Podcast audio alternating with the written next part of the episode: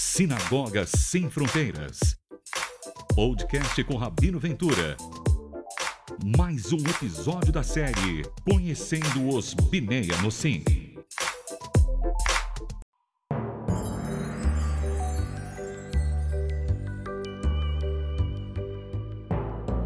Shalom, shalom a todos, meus queridos irmãos e irmãs. Grandíssimo prazer estar com vocês aqui com os nossos queridos Aldrey Ribeiro, Doris Aronovich, professor Aldrey, doutora Doris e doutor Marcelo Viana, para mais essa esse bate-papo, essa conversa, para a gente falar sobre as origens judaicas do Brasil e sobre o movimento de retorno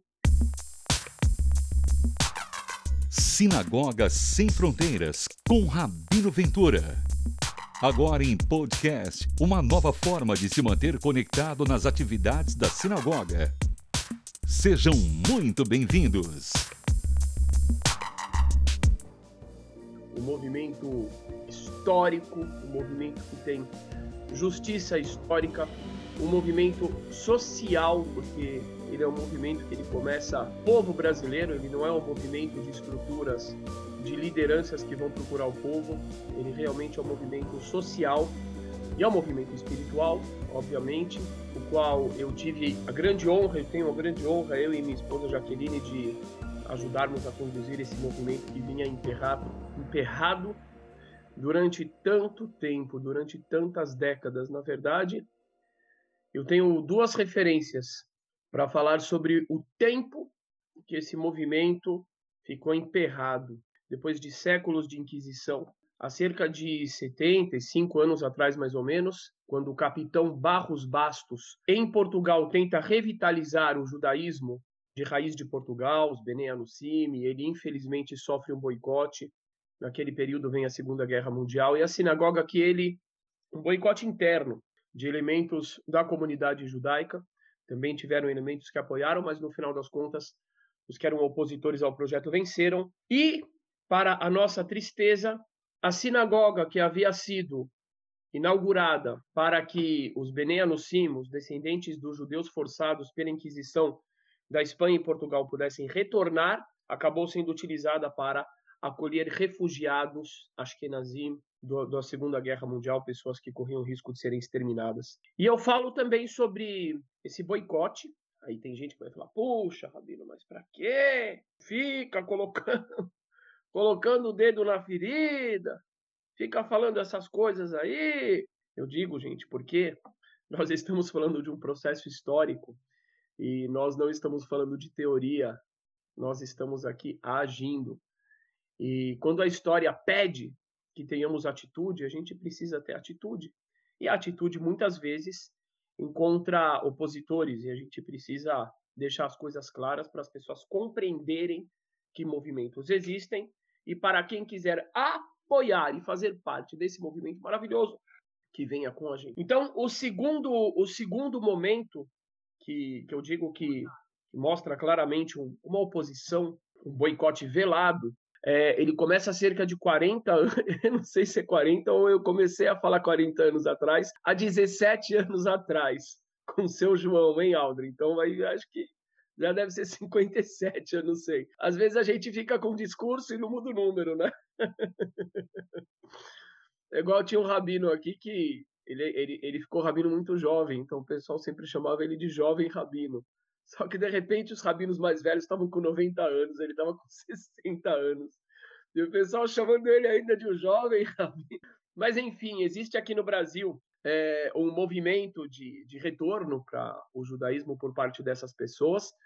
Eu fiquei sabendo há quase 20 anos atrás, há 17 anos atrás, que um rabino foi mandado de São Paulo, foi mandado por um grupo para tentar abafar o movimento lá no Rio Grande do Norte. Confirmei isso, olha só que coisa incrível. Um amigo meu aqui da comunidade de São Paulo confirmou isso comigo, dizendo que ele, ele foi mandado depois por essa mesma cúpula para tentar acalmar os ânimos, porque a coisa ficou feia. Então existe realmente um movimento, uma oposição, mas nós acreditamos que Me'et Adonai Haitazot, que isso é do eterno, e nós acreditamos no movimento inexorável. Eu vou ser um pouquinho mais forte, mais firme. Acreditar é muito fraco, eu não acredito, eu tenho certeza, trata-se de um movimento do eterno e inexorável, ele não volta mais atrás. Com vocês, a doutora Doris Aronovich, é com você a palavra. Shalom Uvracha. Shavuatov. Shavuatov. O que, que eu posso falar? Que eu sou uma fã desse movimento. Não é à toa, eu sou fã porque eu acho é, pelo cunho de justiça que ele tem. Ele é justo. Ele, acima de tudo, ele é, ele é algo muito justo, porque eu também fiquei surpresa com a, o desejo do retorno dos que foram forçados pela Inquisição, abandonar e tal, e o desejo, pessoas até mais mais é, é, engajada no judaísmo, nas leituras, tudo, mais do que eu que sou judia de berço, de pai, de mãe e de famílias, né? E aquilo me deixou assim. Eu falei, e, e, e era alguém que eu agora não me lembro, eu vendo um vídeo, isso antes de me aproximar, de conhecer a Sinagoga Sem Fronteiras, por algum motivo, eu vi alguma lá do Nordeste, o grupo reunido, e lendo e rezando, e a pessoa dizendo: Eu sou judeu, eu sou judeu, mas é, não conseguimos. E, e isso me tocou muito, muito. Por isso que aí depois, conhecendo a Sinagoga Sem Fronteiras, eu me engajei, né, por mim, para resgatar o meu judaísmo e, e, e, como acompanhar esse projeto fantástico. Fantástico e, mais, acima de tudo, justo. Isso é, Doris, é, de, onde vem, é, de onde vem a sua família? Seus pais? Meus pais são brasileiros, né? Meu pai é de Espírito Santo, minha mãe da, daqui do Rio de Janeiro, mas os meus avós são da Ucrânia, é, a minha avó materna da Ucrânia, meu avô polonês, a minha avó materna, paterna, veio, ela era egípcia, mas filha, filha de austríacos, e não sei como foram parar na, no Egito. E o meu avô era ucraniano, paterno. Uau, fantástico! Como todo judeu brasileiro, uma salada, né? Obrigado, Doris. Eu vou passar a palavra agora para o Hilel e depois a gente volta a falar contigo. Shalom, Hilel, Shavuotov. Shalom, Shavuotov. Apresente-se, Hilel. Por onde eu começo, né? antes de tudo, assim, começar pelo que é mais atual. É, eu sou Aldri Ribeiro, né? É, sou daqui da cidade de Campina Grande, na Paraíba. E eu sou do movimento da Sinagoga Sem Fronteiras. Sou da Sinagoga Branca Dias, aqui em Campina Grande, né, que a gente já tem vários anos de trabalho, vários anos de é, resgate da nossa cultura, e não só de resgate, mas também de acolhimento a todas aquelas pessoas que têm origem judaica ou que têm interesse em se converter e querem praticar judaísmo, né? Então, assim, isso é um, algo muito, muito bonito de se fazer, né? Abrir as portas, acolher, ensinar, fazer com que muitas pessoas que olham para um lado, olham para outro e não tem, não tem a quem recorrer, encontram na Branca Dias, encontram no Rabino Ventura, na Arabanit, apoio, né? Eu sempre, eu sempre penso assim, que esse movimento, ele é a esperança de muita gente. E o mais absurdo, absurdo porque não era para ser assim, mas ele é a única esperança de muita gente. E é um, um, um movimento que está conseguindo e cada vez mais vai conseguir abarcar mais pessoas que têm esse interesse, né? E assim, eu, eu me orgulho em fazer parte, vamos dizer assim, de uma, um braço do, do, da Sinagoga Sem Fronteiras aqui em Campina Grande, né, de representar o, a Sinagoga Sem Fronteiras. E a gente tenta dar a melhor maneira possível, né? Levantar essa bandeira do judaísmo, do judaísmo brasileiro, do resgate à nossa cultura esfaradi, hispano-portuguesa, mas também nordestina. E isso sou eu também, né? Quando eu falei sobre a sinagoga, quando eu falei sobre movimentos, quando eu falei sobre a origem nordestina hispano-portuguesa, eu também, de certa forma, falei sobre mim. Porque isso sou eu, isso é parte também da minha essência. E é isso, né? Eu sou, como tantos outros, Sou descendente daqueles que chegaram aqui no Brasil, fugindo da Inquisição, tentando ter mais liberdade, tentando praticar a fé que eles realmente professavam. em paz e que mesmo assim com perseguição manteram uma chama acesa, né? E isso chegou até meus avós, chegou até meus pais, até que eles, eles, né? Eu, eu digo, eu não digo eu porque eu era muito pequeno quando isso aconteceu, mas eles se despertaram para isso, né? Eles quiseram voltar às suas origens, meus tios, minha mãe, e assim quer eles dizer, me educaram você... no judaísmo. Perdão, Aldre, quer dizer que você, desde pequeno, já tinha essa consciência. É, porque assim, quando eu, eu comecei, minha família começou a se despertar. Shalom, Marcelo. Shalom, shalom. Shabuatov. Shabuatov. Então, contar um pouquinho da minha história aqui. Eu tive um caminho bem longo. Você é né? é de onde? Eu, eu sou de Salvador, mas moro em São Paulo já há mais de quase 10 anos. Mas sou natural vou, de Salvador. Só vou contar um segredo para o pessoal aí. O pessoal tem uma informação que é muito. Primeira sinagoga foi em vai dar, vai dar briga isso aqui, viu? Primeira sinagoga foi lá na Bahia, Matoim. Eu não sei ah, se é? era a primeira, pode-se dizer que é a primeira, mas ela é mais antiga. Matoim era uma sinagoga secreta. Já fosse para lá, é? Eu visitei, na verdade, primeiro a primeira mikve, que foi que fica ali, ali na, em Salvador. Essa eu tive. Vamos lá, continua, Marcelo. Então, a minha história, acho que, como a de vários aqui, irmãos aqui que estão aqui ouvindo, foi longa, né? uma história bem longa. Pra vocês terem ideia, eu comecei a minha vida estudante em colégio jesuíta.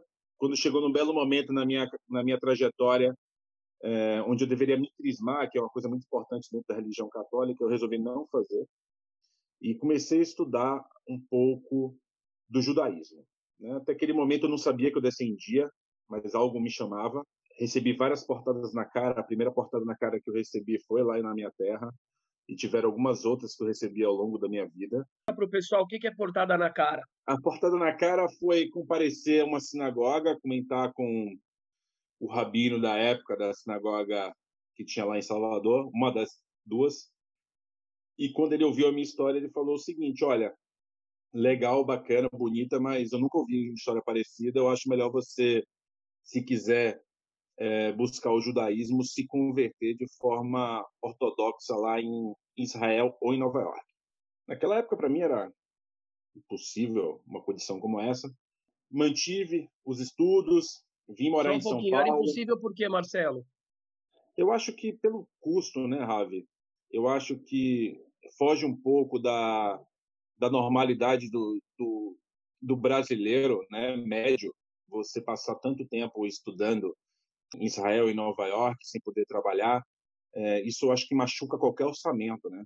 É, acho que são poucas pessoas que são de algum jeito afortunadas de ter essa possibilidade sem ter algum estresse financeiro.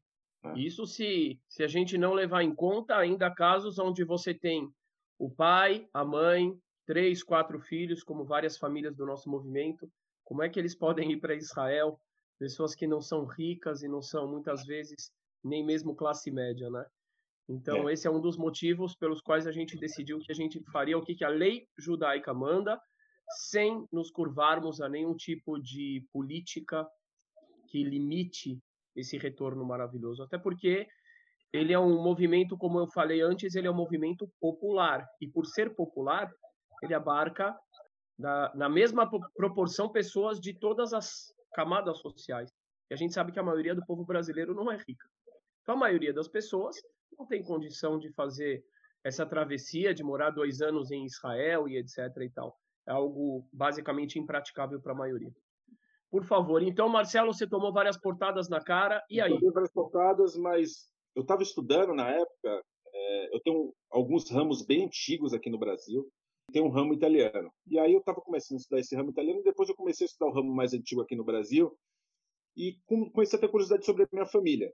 Né? E comecei a verificar costumes que não eram muito comuns na minha, na minha região. Então, por exemplo, o, o meu bisavô, os irmãos do meu avô, o meu avô só não foi porque teve um pedido, é, na época, é, eram enterrados de mortalha, né? Isso meu avô paterno. Esse mesmo avô ele tinha o costume de beijar o umbrado da porta toda vez que entrava. Não existia nada ali, mas era um costume, imagino eu que deve ter aprendido também com seu pai, com seu avô e assim por diante. Verifiquei beijar a porta? Isso, ele tocava e beijava. No um batente? No batente, um costume. Uau. Mas não tinha nada, não tinha nada, não tinha nada. Não, não tinha. Não tinha.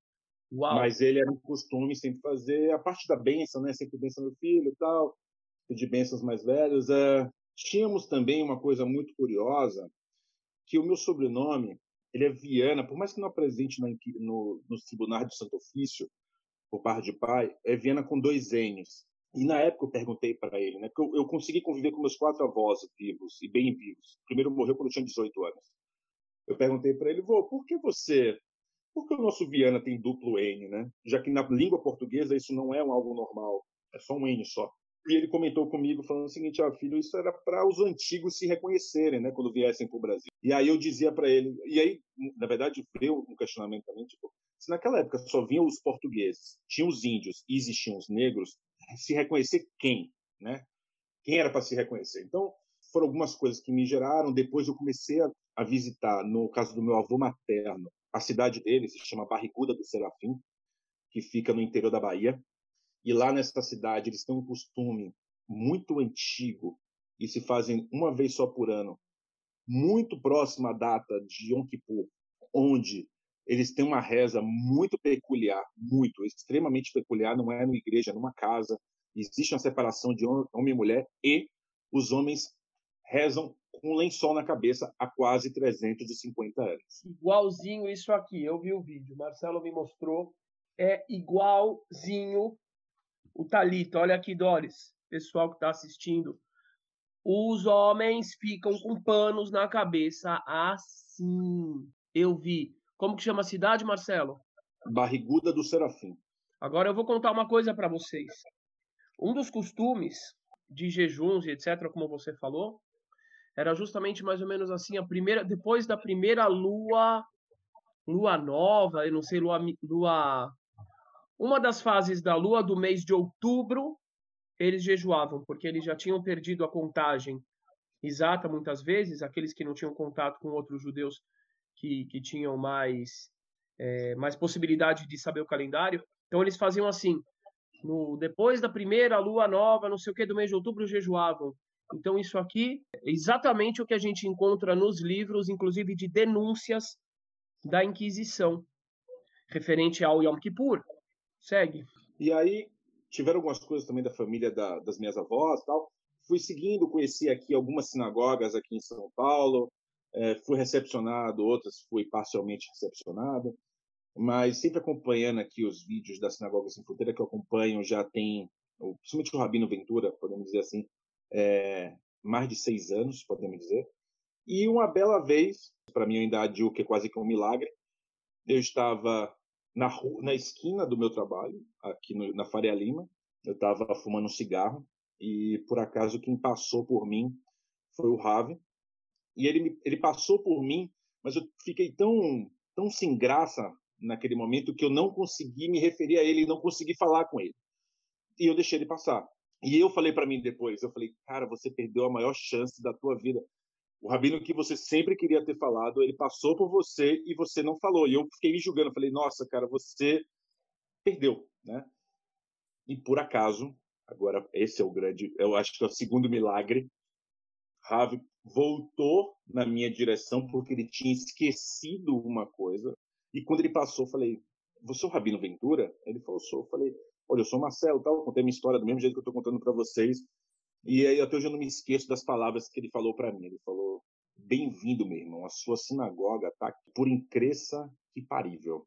Ela ficava a três casas do meu trabalho. Foi para mim uma das maiores maiores milagres, eu acho que eu já vi, que eu já presenciei foram esses.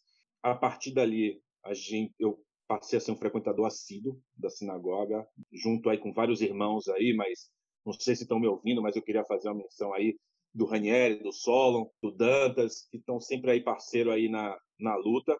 Depois aí com esse trabalho de genealogia, eu fiz a minha genealogia, né, e descobri por um ramo que eu acabei pesquisando, eu acabei descobrindo dois, duas possibilidades, só falta juntar o documento para colocar, mas tinha já árvore genealógica no Family Search, que é que eu seria o descendente de Maria da Ared e da Branca Dias, né, da Branca Dias pela Ignez Fernandes, Maria de Paiva, do Baltazar Leão, Adriana de Holanda, Pedro de Lopes, Manuel de Vera, Diogo Soares de Albuquerque, Manuel Pedro da Cunha, José Pedro dos Reis Carneiro, Major Diogo Soares de Albuquerque, aí vem a Anja Felice e depois os Cabrais de Melo, que é uma família super tradicional ali da região do, de Pernambuco e da Paraíba, muita gente conhece. Então, eu. Quantas gerações, posso... Marcelo? Ah, aqui acho que são dez. Ah, na 15 geração. Décima de uma décima quinta, do outro décima sexta.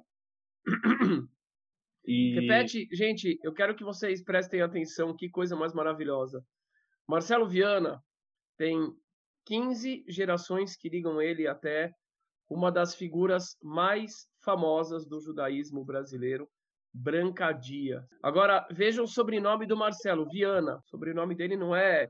Mas o sobrenome dele não é Goldenberg, Rosenberg, Levi, Cohen, não é um sobrenome, é um sobrenome português. E os judeus brasileiros, eles tinham sobrenomes portugueses, como eu, por exemplo, que tenho origem lá atrás na Península Ibérica, meu sobrenome é Ventura, que é um sobrenome também português. Aldrey, quem foi Branca Dias?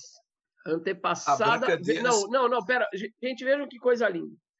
O Aldrey é o presidente da sinagoga Branca Dias, que é irmã da sinagoga Ler Lerá de Campina Grande também.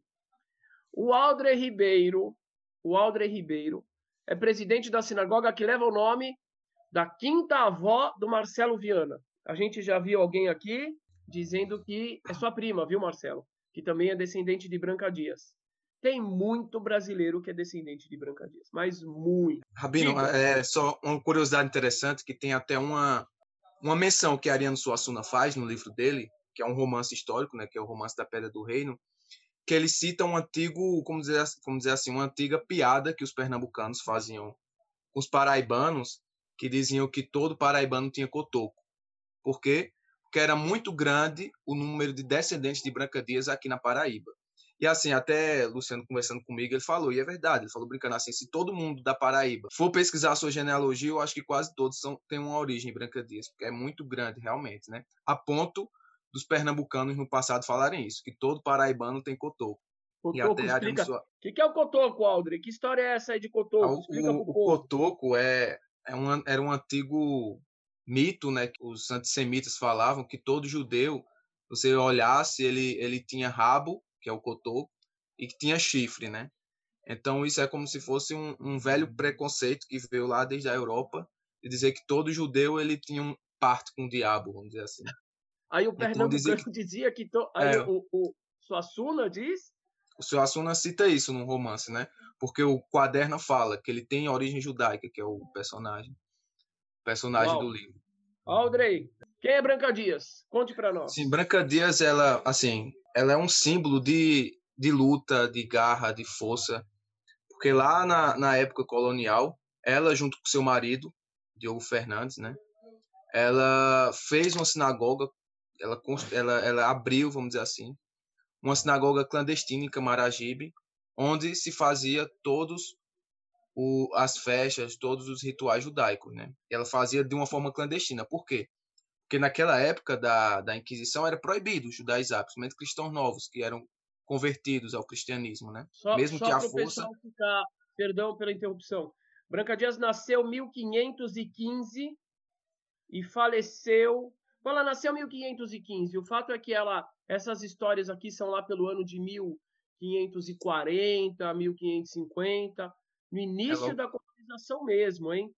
Por isso que eu uhum. chamo a atenção do pessoal, eu digo, essa história de que a sinagoga de Recife é a primeira sinagoga do Brasil, engana muita gente. Ela é a primeira sinagoga oficial. Sinagogas escondidas tinha Matoim, tinha Camaragibe de Branca Dias. Siga, professor. E aí ela, ela tinha essa sinagoga clandestina que também ela era professora, ela ensinava as meninas e tudo mais. E imagina aí como era forte essa mulher. Porque no período, né, no século XV XVI, onde uma pessoa, por ser mulher e ser judia, era duplamente estigmatizada, porque o que é que mulher fazia? Né? Ela estava basicamente circunscrita ali à questão do lar. E ela não, ela era professora, ela era uma pessoa que tinha a convicção do seu judaísmo e fazia emergir nessa condição de judia dela, inclusive contra todas as regras daquele tempo, ela abriu uma sinagoga e aí ela foi denunciada pela Inquisição, né, e julgada. E ela, eu, é, se eu não me engano, é ser queimada em efígie, né, porque ela já tinha morrido quando ela foi a julgamento e fizeram como se fosse, fazendo como se fosse um boneco e a pessoa era queimada simbolicamente, né. Então, assim, para o, o, a Inquisição, ela foi condenada, né, mas para a gente, como judeu, como Beniano Sim, ela se tornou um símbolo muito grande de força, paixão pelo que faz, né? E ela é uma inspiração para nós, né? Então, por isso que a gente aqui da sinagoga decidiu colocar o nome da comunidade de Branca Dias, porque assim ela é um ela é um, baluarte, ela é uma, uma força para a gente. Porque quando a gente vê que as coisas estão difíceis, quando a gente vê dificuldades, a gente olha por essa, por essa figura e ela é uma inspiração, né? Existem muitas pessoas que inspiram e ela é uma delas. Darabá, gratidão. Fala, Doris! É, eu tô assim, bebendo nisso tudo, porque isso tudo me faz muito bem, Rabino, porque é aquela velha história. A gente chega aqui, eu sou a segunda geração de brasileiros. Desculpa, tem cachorro latindo. E, pois é, eu sou a segunda geração e, e a, o judeu aqui se sente sempre um estrangeiro. Eu ouvindo essas histórias, eu como judia, eu falo assim, gente, eu estou em casa, eu sou brasileira. Essa foi exatamente a sensação que eu tive no dia que eu descobri essa história, há cerca de 20 anos atrás. Eu também. Gente, eu vou falar para vocês, vocês podem achar estranho, mas o que a Dori está dizendo aí é a mais pura realidade. Nós, eu, da, pela parte do meu pai, eu sou primeira geração nascida no Brasil. Vocês olham para minha cara, eu não tenho cara, né? Mas eu sou filho de refugiado. Que, que não tenho cara? Ah, não, o cara é tão. É, meu pai fugiu do Egito de, de, de ameaça de morte. Meus avós maternos, eu sou segunda geração que vieram da Polônia. Gente, muito brasileiro, muito, brasi muito judeu no Brasil tem essa sensação, não estou dizendo todos, mas muitos, tem uma sensação meio de que a gente não tem raiz. Quando eu descobri isso, quando a gente saía da sinagoga, eu era criança, eu lembro bem disso. O pessoal saía da sinagoga, meu pai, meus avós, olhavam assim, ó, para os lados da calçada, tiravam bem rápido aqui pai e colocavam no bolso. Então eu vou contar uma história. O meu avô polonês, na época do integralismo aqui, na época da, da, da Segunda Guerra, assim, depois e tal, ele, ele, minha mãe, eles moravam numa cidade do interior aqui do Valença, aqui do né, Serrana, aqui do estado, estavam foi tramado um assassinato do meu avô. Ele era um comerciante, começou a prosperar ali na região, começou a, a armar um assassinato só pelo fato dele ser judeu. Só pelo fato dele ser judeu. Foi salvo por uma. A, a irmã, porque eles estavam. Um empregado da loja dele, ele estava. O, pessoas estavam convencendo ele de que meu avô era ruim, era isso, era aquilo, e que o, a pessoa, era para o sujeito matá-lo em determinada hora. E ele foi salvo pela irmã desse empregado que o meu avô ajudava nos estudos dela. E ela Uau. disse que. E, ela, e se e bobear, ela Doris, e se bobear, é, essas pessoas também tinham origem judaica. Sim. Ainda mais no Rio de Janeiro, que eu vou chegar lá. Inclusive, gente, essas pessoas provavelmente, Doris, não sabiam, eles tinham origem judaica também. Sim. Não é? Tenho várias. E agora, e agora, agora a tua sensação, quer dizer, é diferente, a sensação de que você está em casa. O Brasil também é judeu. É, é isso. E é. Eu tenho amigos, eu tenho uma amiga que está assistindo aqui, e ela, ela tem uma, um ascendente lá, que eu não sei agora, não me lembro. Ela é, é de família de Manaus, e lá em Manaus tem, tem, ela tem um ascendente judeu lá foi casado com uma tetravó, bisavó, sei lá, não, não sei. Mas todo é, é, o Brasil é, é, tem, ele tem o seu lado, ele também é judaico. Também é judeu. Obrigado, Doris. Quando a gente fala o Brasil também é judeu, eu estou numa cidade que é a cidade uma das mais cosmopolitas do planeta. São Paulo também é japonesa, São Paulo também é libanesa, São Paulo também, obviamente, é negra, é afrodescendente, é indígena, é muito nordestina. Mas quando a gente fala que o Brasil também é judeu, a gente está falando de uma das bases que compõem a base da população brasileira. Os povos nativos, é óbvio, os indígenas, Os afrodescendentes, é óbvio. Os portugueses, é óbvio. Mas o que muita gente não sabe é que uma grandíssima parte, muitas vezes a maior parte, daquelas populações portuguesas iniciais no Brasil eram de judeus, judeus ocultos. Marcelo Viana, deixa aqui, deixa eu só dizer uma coisa aqui. Tem alguém falando uma coisa interessante. Uma moça de sobrenome Ximenes dizendo algo em. Tá aqui. Que Branca Dias era de Viana do Castelo. Não sei se tem a ver com o teu sobrenome. E tem uma outra pessoa, Cláudia Gonçalves, dizendo: Meu avô era da região de Viana do Castelo. Ó, bem interessante isso aqui, né? Conta, Marcelo, costumes da tua família, costume judaico. Você falou do costume de, como é que chama? Barriguda? Barriguda do Serafim. De, eles colocam um pano na cabeça para rezar. De quantas em qual época? Uma vez por ano, muito próximo da, da data de Yom Kippur. É em outubro, mais ou menos, setembro, outubro. E Você aí eu liguei para lá. avô beijava o batente da porta. Uhum. Olha, e... Marcelo Viana. Marcelo, você tem um xará aqui. Ele está dizendo aqui: em minha família não podemos ficar sem camisa na frente do no batente da porta da frente. Curioso. E nem mesmo passar o lixo pela porta da frente. É, esse é um costume que. Rabino, esse, esse costume, esse, é, esse costume que o rapaz falou também era muito comum na, na minha família, de não ficar parado assim no batente da casa sem camisa. Minha avó não deixava. Isso era um oh, costume muito oh, recorrente. Oh. Gente, eu vou falar a verdade para vocês. É o que eu falei agora. Para a gente, um costume, para a gente falar, não, eu vou, eu vou ouvir esse costume e vou anotar. A gente precisa conhecer a pessoa e tudo, né? Porque é fácil uma pessoa chegar e falar. Então foi maravilhoso que o seu xará, Marcelo Viana, falou isso aqui. Eu falei, legal, eu vou averiguar. E o Aldrey? Uau! Repete, por favor, Aldrey, como é que é?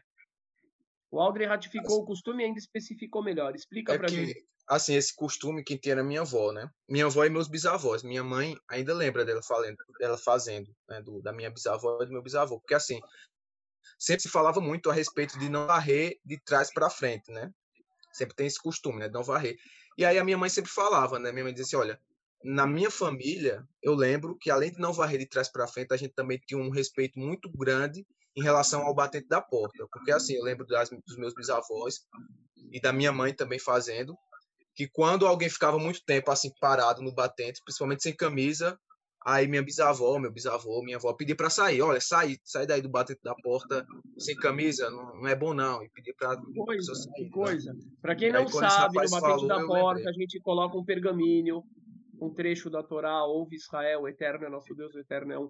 Por isso a gente tem vários costumes, não dormir com os pés voltados para a porta, etc e tal, que é uma forma costume deles. Eu não recebi isso, mas a. Jaque recebeu, ela, ela contou. De parentes dela, eu achava que era só de Bnei de não varrer em direção à porta, para você não levar lixo em direção a esse pergaminho. O Hildson está dizendo aqui, a família também beijava a porta com os dedos. O Cisso conta isso também. O Cisso conta da avó é... dele passando e beijando a porta lá em Campina Grande. Rabino, Você também é, isso, coisa, Marcelo? Tem uma coisa interessante é que eu estava vendo um, um artigo, é, inclusive saiu na revista Murachá, e eu achei uma coisa impressionante, porque sabe quem é que preservou muitos costumes idênticos aos Bnei É os judeus turcos. Os judeus turcos, que no final das contas é a mesma origem, ele tem muitos costumes que são idênticos aos Bnei Até hoje, por exemplo, eu estava vendo nessa revista que o costume, que minha avó tinha muito esse costume, que era a proibição de, ela falava assim, não sei como é que se fala, é enguiçar a criança que é tipo passar o pé, assim, tipo, a criança daqui você passar o pé por cima da criança, passar a perna assim, como se fosse pular a criança. Aí era proibido. Isso era proibido. Quando eu era pequeno também falava que era ruim. Pronto, é, é, isso é. Eu tava vendo na Morachá falando a respeito dos judeus turcos, que ele tem esse costume. Eu, eu achei fantástico, porque tipo, minha avó tinha esse costume. Costume de colocar alho, para ter sorte no comércio, não sei o que. Minha avó fazia isso, ela tinha um banco na feira, ela fazia isso o tempo todo. E os judeus turcos também têm esse costume. Então, assim, é enfim, vários e vários outros costumes que os judeus turcos tinham que minha avó tinha. Aqui, né? Quando eu vi, eu achei impressionante, assim, porque a origem, no final das contas, é a mesma. E era, são dois, dois, né, dois grupos que têm exatamente os mesmos costumes. Né? Isso só corrobora mais uma vez que a origem é a mesma. Deixa, deixa eu, eu vou então, vou voltar para o Marcelo. Gente, o sorriso da, da Doris é o sorriso de todo judeu, todo judeu, digamos a maioria dos judeus que não, que não tem resistência, né? É muita felicidade ouvir isso, né, Doris? É algo muito inesperado. Fala um pouco de, do sentimento que você tem quando você ouve isso. Eu acho que essa proximidade é, do Marcelo falando, do Aldrey falando, é, a gente so, somos estamos juntos, como o pessoal fala, estamos juntos. É, é, a história dele que tem a ver com a minha história, essa, essa coisa do, do não dormir com os pés para. A minha mãe tinha muito essa preocupação, a cama não podia estar voltada para a porta, nunca. É, são. Então, eu acho, assim, estamos juntos, eu faço parte, eu não sou de fora, eu faço parte, até porque, Rabino, é, como eu fui criada é, fora daqui do, do, do, no, né, do Rio de Janeiro, aquela coisa, meu pai na universidade rural e tal, e quando eu cheguei aqui, é, é, tem aquela patotinha do pessoal. Você estudou em que escola? Não, não estudei aqui não, eu estudei numa escola pública lá, não sei aonde e tal. Eu fui, eu não fui acolhida, entendeu? Eu fui acolhida teve um boato aí, Não teve um boato na comunidade do Rio de Janeiro que eu não era judeu, que nem judeu eu era. Pois é. Entendeu? E ah, provavelmente eu então não era mesmo, porque eu não estudei no, na, nas escolas, porque eu não fiz isso, eu não fiz, eu frequentava a comunidade, mas eu, era, eu sou judia de pai e de mãe, mas não fui acolhida. Eu fui acolhida por outras pessoas não judias que são muito minhas amigas, meus amigos. Somos uma família. E na Sinagoga Sem Fronteira eu, eu encontrei a minha origem. Então, quando eu vejo assim o Aldri falando, rezando em hebraico e tal, que eu, eu posso não entender, mas é uma língua que eu sei até identificar de tanto que desde que eu nasci que eu ouço, eu eu, eu ia nas vinha nas festas, é, ia na sinagoga, eu ouço o hebraico, o ídis nem se fala. Eu não sei falar, mas eu sei quando uma pessoa está falando ídis. Porque Redst nicht ídis. Pois é. Doris. É, isso é... tudo me é muito familiar. Então, eu, eu fico emocionada. Eu vi o André lá em Nova York e tal, e todo mundo boquiaberto, ele rezando, subiu na Torá ali. E eu falei, gente, o cara é lá da Paraíba, nordestino. gigante. Agora o Marcelo contando a história. Eu falei, nós somos irmãos. Maravilhoso isso, né? Obrigado, Todarabá. Eu o, o nosso amigo Henry está falando uma coisa muito importante de ser dita aqui. Muitas vezes os judeus trouxeram os costumes. E esses costumes, eles foram difundidos pela população. Quer dizer, vamos falar essa história. Não pode apontar para a estrela porque dá verruga. Isso era um costume que ele começou justamente com os judeus secretos, que eram muitíssimos no Brasil em números. E quando para a gente saber que acabou o sábado, tem que ter três estrelas próximas umas às outras no céu. Só que, como eu já contei em vários vídeos, tinha um papel chamado monitório, que tinha uma lista de todos os costumes judaicos, que se alguém visse o vizinho, ou o patrão, ou o funcionário, ou amigo, ou parente cumprindo, tinha que delatar ele para o padre, e essa pessoa seria levada para Portugal, torturada, mantida em cárcere, gente, às vezes anos e anos e anos e anos, e depois, se ela não se arrependesse, queimada viva. Né? E um dos costumes que as pessoas poderiam identificar alguém como judeu é se ele estivesse contando estrelas no sábado à noite. E aí nasceu a ideia dos pais falarem para os filhos: não, não aponta para a estrela que nasce verruga. Só que, como nosso amigo Esses está falando muito bem, esses costumes acabaram se difundindo. Então, hoje, muitos brasileiros, também os que não têm origem judaica, ouviram. Então, não é só ter o costume, mas é o costume, é a região, é o sobrenome. Agora, existem costumes que eles são muito fortes, que eles não são difundidos. Aí sim a gente consegue olhar e falar: opa, Aí tem algo a mais do que um costume que se popularizou, entendem? Tem costumes que se popularizaram, tem costumes que não se popularizaram. Mas o fato é que existem cerca de, dizem alguns, 40 milhões de descendentes de judeus. Eu estava conversando com o Nelsinho, que é um dos, dos genealogos do nosso movimento, e ele falou que ele acredita que são muito mais. E os cálculos são fáceis. Gente, calma, não são 40 milhões de judeus, nem 70, nem 80. São descendentes. Sim, Helel, diga. É, eu, eu, queria falar outra coisa, só mais só a respeito do que o senhor falou. Tem um genealogista também, que ele é bem conhecido aqui no Nordeste, chamado Marcos Filgueira, que inclusive ele está naquele documentado, a Estrela Oculta do Sertão. Inclusive, no próprio Estrela Oculta do Sertão, ele fala, né, diz, olha, pela experiência que eu tenho de genealogista, ele fala assim, eu vejo que no, os nordestinos, ele, ele fala dos nordestinos, mas assim, todos os nordestinos ele tem alguma origem judaica. Eu acho que é muito difícil encontrar um que não tenha.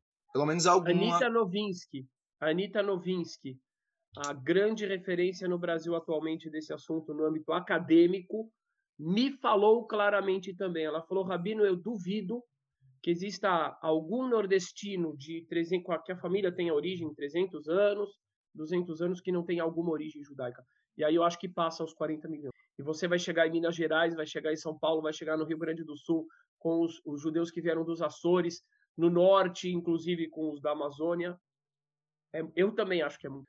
É costumes, muito... mais, mais costumes, Marcelo, conta pra gente. Revele, revele que está sendo tudo registrado aqui, seu acervo da Sinagoga Sem Fronteiras. Ah, além dos costumes, tem um ponto aqui que eu queria aproveitar, que a gente estava falando. Meu Viana tem uma cidade, sim, que é a cidade de Vila do Castelo, onde a Branca Dias nasceu, e alguns judeus também saíram de lá. Mas no meu caso, meu Viana veio de Viana do Alentejo. Viana do Alentejo é uma das três cidades de Portugal que tem um artigo, um artefato judaico no seu brasão. Se você for verificar, em Viana do Alentejo tem duas estrelas de Davi no brasão e tem uma das judiarias mais visitadas da região que fica perto de Évora. São mais três, acho que Corvilhã também tem uma tem, tem uma outra cidade, por exemplo, são irmãs a, a Viana do Alentejo que tem uma menorá e tem uma outra que tem uma mezuzá no próprio brasão da cidade. E isso foi feito um estudo. No caso aqui também tem uma tem uma Haverá, que é também da, da sinagoga, eu mandei esses dias também uma mensagem para ela, porque ela tem um sobrenome da família do meu avô materno, que é de Barriguda do Serafim, que é a Casais, a Tiara. O meu avô também era Casais, e Casais vem dos, vem dos Casares. É uma história Parente muito curiosa, porque lá. foi um império que foi convertido todo ao judaísmo lá nos idos de, de 1300, se não me engano bem interessante. interessante. Se dia ela quiser dar uma estudada, ela provavelmente vai ser minha parente em algum momento, acho que dessa história aí. Sobre outros costumes que tinha na minha família. Um costume muito normal na, minha, na casa da minha mãe, que eu digo da minha avó materna, era de ter umas duas, eram duas velas que eram acendidas, né? Elas nunca eram acendidas na mesa e nem tampouco em local visível para visita. Ela ficava em um local um pouco escondido atrás de uma porta, né, que tinha, tipo assim, junto com mais outras coisas, mas não de, de outra religião, onde ficava sendo sempre colocado uma velhinha e dizia que era para chamar bons anjos para casa. Era um costume que era sempre feito na noite ou de quinta ou de sexta, é, a depender, mas acabou vindo também. Para quem não Esse... sabe, é que a gente sempre precisa informar para as pessoas, explicar, né? Para quem não sabe, todas as sextas-feiras, a partir do pôr do sol, a gente para de fazer uma série de, de obras criativas. Então, por exemplo, uma delas é a gente não cozinha, a gente não escreve, a gente obviamente não trabalha, e a gente não acende fogo. É o sábado, é o Shabat. Seis dias o Eterno criou o mundo, no sétimo dia ele cessou. Uma das coisas que a gente não pode fazer é acender fogo. Como é que a gente faz, então? Como é que se fazia antigamente para você não ter a casa escura? Antes do pôr do sol, as mulheres acendiam e continuam acendendo as velas, hoje se tornou mais simbólico, mas acendiam as velas para ter iluminação na casa. E até hoje a gente encontra várias famílias no Nordeste que guardam essa tradição de sexta-feira antes do pôr do sol, acender as velas. Muitas vezes a explicação é completamente é, é destacada, perdida da sua origem, para dar sorte, para as almas, etc. e tal. Mas é exatamente o mesmo costume, a mesma ação no mesmo momento, o que mostra que é, uma, é um resquício claro do judaísmo dessas famílias. Continua, Marcelo. Porque uma coisa que é a coisa mais interessante, Ravi... Ó, peraí, perdão, perdão, perdão. Amilcar Linhares, que é descendente de Branca Dias, então ele não vai ficar chateado porque ele já está confirmado aqui com a origem judaica dele, nosso amigo Amilcar. Olha só, ele vai confirmar como o que eu falei é importante. Ele disse assim: na minha família, acendia na segunda-feira uma vela para as almas. Esse costume é o costume cristão, Amilcar. E a grande diferença é o quê? É que tem mulheres até hoje, no Nordeste principalmente, Minas também provavelmente, que acendem a vela das almas na sexta-feira antes do pôr do sol. E aí você vai falar o quê? Que a vela das almas, não, a vela das almas é segunda-feira. É a vela de Shabat disfarçada de vela das almas. Essa história quem contou na outra semana foi o Ranieri. Ele chegou na escola contando para o padre. O padre falou da vela das almas. O Ranieri falou: Ah, minha mãe acende sexta-feira. E o, e o padre falou: Não, isso não é sexta-feira. A vela das almas é segunda. E ele começou a juntar as peças do quebra-cabeça. Aí o Cício também, né? Ele chegou na, na escola, acho que de freira. Ele falou: Ah, minha avó acende vela das almas sexta-feira. Ela falou: Não, isso é coisa de judeu. Não faça isso, não. Então, como isso confirma? Continua.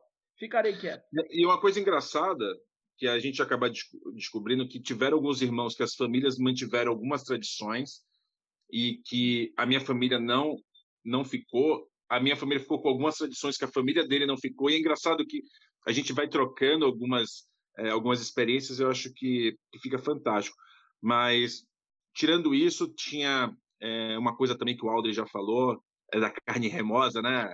Tipo assim, remoso, para não comer de alguns alimentos que são, por exemplo, carne de porco, frutos do mar. Não é muito bem visto quando você come esse tipo de alimento na minha família, mas tirando isso, acho que foi o que a gente conseguiu manter ao longo dessas, desses anos aí de, de afastamento aí da, das tradições. E Lel, Oi. Tu já comesse porco? Já comesse? Não, é, não. É, não como um presuntinho? não, nunca comi não. Como, como o Marcelo falou, é, no, inclusive no Nordeste, algumas famílias é costume, né?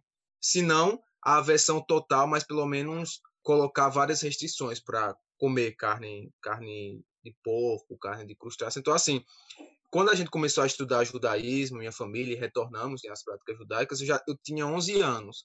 Mas antes disso, eu nunca comi carne de porco, né? Porque sempre minha avó, né, e consequentemente minha mãe, influenciada por ela, falava que não era bom comer. Né? Então, assim, era quase você comer um veneno. Né? Como assim, ó, você tá comendo, querendo comer isso aqui, mas é mesmo que veneno, quer comer, beleza. Então, assim, a gente tinha um medo, era um medo quase assim. Então, eu, não, eu não, nunca comi carne de porco.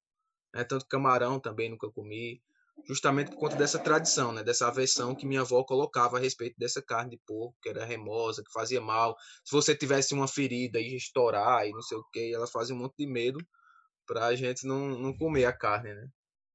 E era, era muito Sabe interessante. que é engraçado? Eu, eu tô olhando para Doris aqui. e o mais engraçado, eu sei o que ela deve estar tá pensando. Ela deve estar tá pensando assim: tem tantos judeus de berço que comem porco, não é, Doris? Nas festas você vê camarão, não vê porco, também é demais. Não tem lombinho Festa nas judaica, festas. É, de, é, é, festa de bar mitzvah, festa. Mas camarão tem. Normal, né? Mas Normal. fora da festa, muita gente come um presuntinho. Muita. E, é, e é, é muito impressionante, porque assim, às vezes eu vejo pessoas assim, irmãos nossos, por ignorância, por preconceito, discriminando esses nossos irmãos. Aí eu falo assim: você, você come presunto. É, tudo bem, é tua opção, respeita a tua opção. Mas você está falando com alguém que, por tradição, nunca comeu. Que tradição é essa? É, é verdade, Audrey, é, que, que vem muito por parte da mãe, da avó e etc e tal. É, muita, muita coisa, assim, principalmente da, da minha família Ribeiro, né? Que é a família da minha mãe, da minha avó tudo isso, essa questão do, da carne de porco, de histórias que até eu contei com o para o senhor já, né? Daquela história que minha avó me contava. Eu, eu depois, né, com 11, 12 anos, fui participar de um cedro de Pessar e era gritante a semelhança da história que a minha avó contava e a história do, do, do cabritinho, né? Radgadia. Assim, quando eu olhei, eu disse, não, é a mesma história. Mudava, sei lá, um ou dois personagens, mas o restante da história era a mesma. E quando eu perguntava para ela, vó, quem é essa história? De onde a senhora viu essa história? Ela falava, ah, minha avó me contava, que era minha mãe que me contava. Então, assim, a tradição, essa, essa tradição, né, dos costumes era muito pra, é, passada de mãe para mãe, né, de mulher para mulher. Mãe para filha. É tanto que tem, é, é, tanto que tem muitos historiadores, muitos pesquisadores que falam disso, né, da importância da mulher marrana na preservação dos costumes, né? É muito. O que, o que muito... é muito importante para a questão da judaicidade, porque o judaísmo passa de mãe para os filhos. Então é assim, para quem não sabe, se nós tivermos uma mulher judia e um marido não judeu, os filhos são judeus pela lei judaica. O Rabino, o contrário, vou, não. E eu vou falar para o senhor assim que no caso marrano, a mulher ela tinha uma importância ainda maior do que no judaísmo. Por quê? Porque, porque a religiosidade é, porque a religiosidade também era dela. Porque, por exemplo, de quem é a religiosidade em geral do judaísmo? É da figura masculina, do rabino, né? A questão da fé, né? A sinagoga, quem é, de quem era, é, de quem é a responsabilidade do serviço religioso na sinagoga? Do homem, mas por exemplo, quem era o maior símbolo da sinagoga de Camaragibe? Branca, Branca Dias. Dias, né? Então é algo ainda maior no, no marranismo, a questão da mulher como a, a...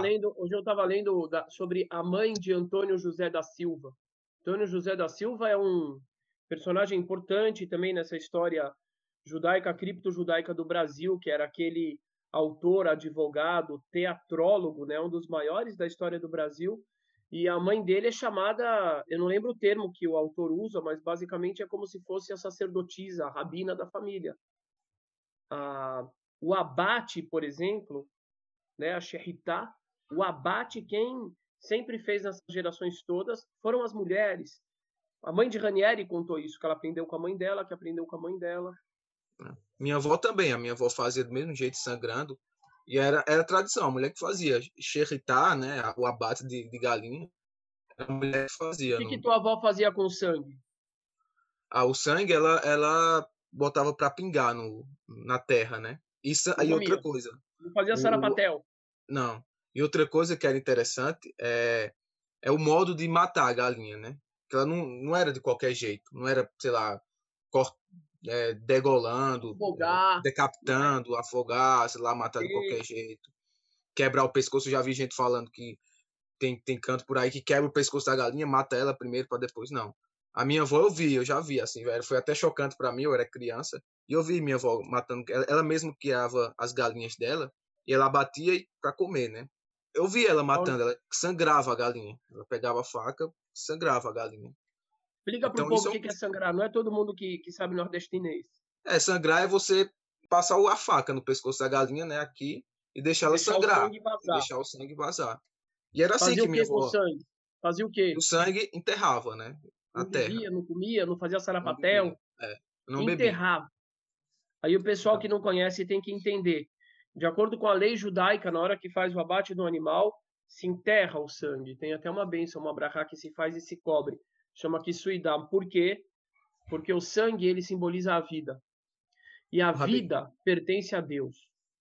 Então, por mais que, ok, depois do dilúvio houve a permissão que o homem comesse a carne do animal, antes não havia. Por quê? Porque o animal foi criado pelo mesmo Deus que o homem. Como é que ele pode comer carne? A carne do animal. Mas depois que o homem se tornou salvador dos animais a partir do dilúvio, ganha certo direito sobre os animais. Então ele tem o direito de comer. Porém, o sangue que simboliza a vida, e a vida é sagrada, o homem não tem direito de comer. Então, no judaísmo, esse sangue é tirado e ele é enterrado como o corpo né, de um ser humano e coberto. Isso eu repito, gente, isso é muito importante. Na época da Inquisição, que durou séculos no Brasil, Sabe, tem gente que fala assim: ah, acabou com o Marquês de Pombal. Não é verdade. Marquês de Pombal, ele, ele, ele proibiu a diferenciação de cristão novo para cristão velho, mas ainda era proibido a prática do judaísmo. Então foram muitos séculos de Inquisição no Brasil, foram quatro séculos, não, 1500, de 500 até o final do século XIX, eu não sei se até o final, mas a gente tem uns 350 anos de Inquisição aqui qualquer pessoa fosse que enterrasse o sangue, fosse pega enterrando o sangue, não comendo, Estava lá no monitório, lá nos bilhetes das igrejas, na Paraíba, em Minas Gerais, em Pernambuco, em Alagoas, no Ceará. Estava lá escrito. Se você vê alguém fazendo isso aí que a avó de Aldrey fazia, de Marcelo Viana fazia, ia ser levado para ser, para ser torturado durante meses e anos lá em Portugal, vivendo uma cela apertada, fedida, com pouca ventilação, um monte de gente junto, com um pouquinho só de luz entrando, pouquinho de luz só do sol, sendo torturado todo dia, só porque respeitou o que estava escrito nas escrituras. Está escrito nas escrituras. Teve alguém que falou assim: ah, não pode comer porco. Não, não é isso não. Não é só porque não, não é questão de cicatrizar, não tem nada a ver com isso. Tem uma série de animais que está escrito em Levítico. Abre lá, coloca no Google. Levítico. Porco, é, animais não tem casco fendido e não ruminam, é proibido comer. O porco só tem casco fendido e não rumina, é proibido comer. que mais que é proibido comer? O cavalo. O cavalo não tem uhum. casco fendido, é proibido comer. Etc, etc. Então, se alguém fosse pego evitando porco naquela época, morria. É fantástico, gente. E eu falo com os meus irmãos judeus de berço, de São Paulo, Rio de Janeiro, Salvador, Pernambuco, Porto Alegre, Curitiba, etc. Ouçam que história linda. São pessoas que, suas famílias, se arriscaram durante gerações e gerações. Podiam ter morrido queimadas, como vários morreram queimados, para que pudesse chegar Aldrey Marcelo e tantos outros e falar: estou de volta. Então a gente tem que acolher. Fala, Doris! É um detalhe só, que eu, eu tenho uma cisma com isso, que ah, tudo bem, a Inquisição acabou porque nós não somos perseguidos, mas ela oficialmente ninguém assinou uma carta. A, a carta existe e ela não é assinada até hoje. A Igreja Roma não assinou. Interessante, interessante. Bom, não sei porquê. Esse é o deve... fato. Eu não conheço esse fato, mas esse é o fato, eles perderam a roda da história. Porque, olha, eu recebi uma mensagem de um. Ele é quase padre. Eu não, eu não vou falar o título dele para ninguém reconhecer. Mas ele mandou uma mensagem para mim pelo Messenger. Ele falou assim: Rabino, se eu quiser me converter, o senhor me aceita. Então, o que está acontecendo hoje, a realidade é que se eles não assinaram esse papel, o Eterno assinou esse papel, a história pois é. assinou é. esse papel. É, é, é, perderam, eles perderam a oportunidade perderam. de é, documentar isso. É, mas olha, eu vou te dizer, eu vou te dizer uma coisa muito importante. Eu acho assim. Me perguntaram esses dias o que, que eu acho da questão em Portugal de, de estarem cogitando em acabar com essa com a, a doação da cidadania portuguesa para descendentes de judeus sefarditas, etc. e tal. Eu digo o seguinte: antes de questionar Portugal, antes de questionar Espanha, eu quero questionar os meus irmãos de Israel. Por que, que o Estado de Israel, há 70 anos, não parou para olhar de uma forma objetiva e com carinho e com respeito para esse clamor que estava previsto nos nossos profetas. A interpretação sua, Aventura, não. Urashi falou isso, Abravanel falou isso, tantos grandes rabinos do passado falaram isso. Então, assim, é, se eles não assinaram, isso é problema deles. A minha grande pergunta é para os nossos irmãos, as comunidades judaicas desses países, Portugal, Espanha, Brasil, é, México e etc., países onde estão os descendentes, nós temos que assinar né? Eu acho que isso é muito importante, é um chamado. O que a igreja vai fazer não vai fazer é problema deles. O nosso problema é falar para Israel no para os nossos irmãos judeus das comunidades judaicas no e no quer dizer e não é? Sim. É isso. Depois Espanha, Portugal, igreja é consequência. Vamos lá. Quem é o próximo? Sim, Ilelo. Bino, é... Sim. Sim. Tem uma coisa que eu quase não, falar, não falei sobre isso, que é um, um costume muito interessante que tem na minha família. Não só um costume, mas uma história muito interessante. E assim, eu quase não falei porque realmente são muitos costumes e às vezes num, numa live só ou numa, numa conversa só não dá para contar, né? E assim, tem, tem um, uma, uma história muito interessante na minha família, que é o seguinte. Certo dia, a gente teve um, uma coincidência de, de encontrar primos assim, ó, eu não lembro ao certo, mas acho que ela é de terceiro ou de quarto grau da minha mãe, né? Que é da família dos Marinhos. Os Marinhos são a família da minha bisavó materna. E aí, conversa vai, ela chamou a gente para jantar na casa dela. E aí, conversa vai, conversa vem.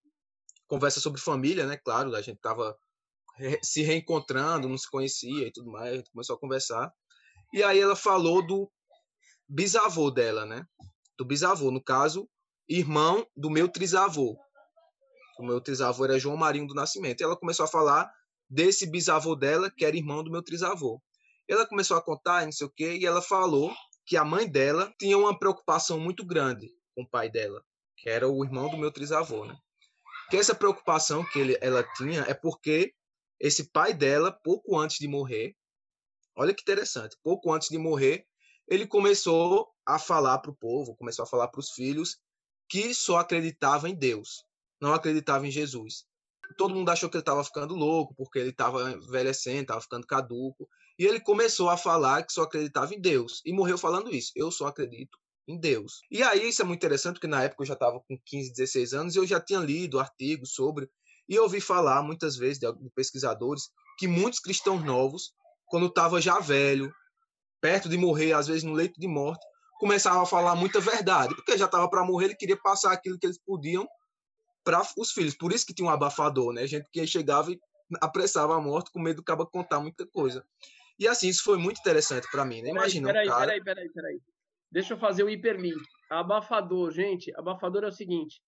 O caba tava deitado no leito de morte. O que, que acontecia? Tinha que vir o padre para dar, acho que é a extrema unção, né?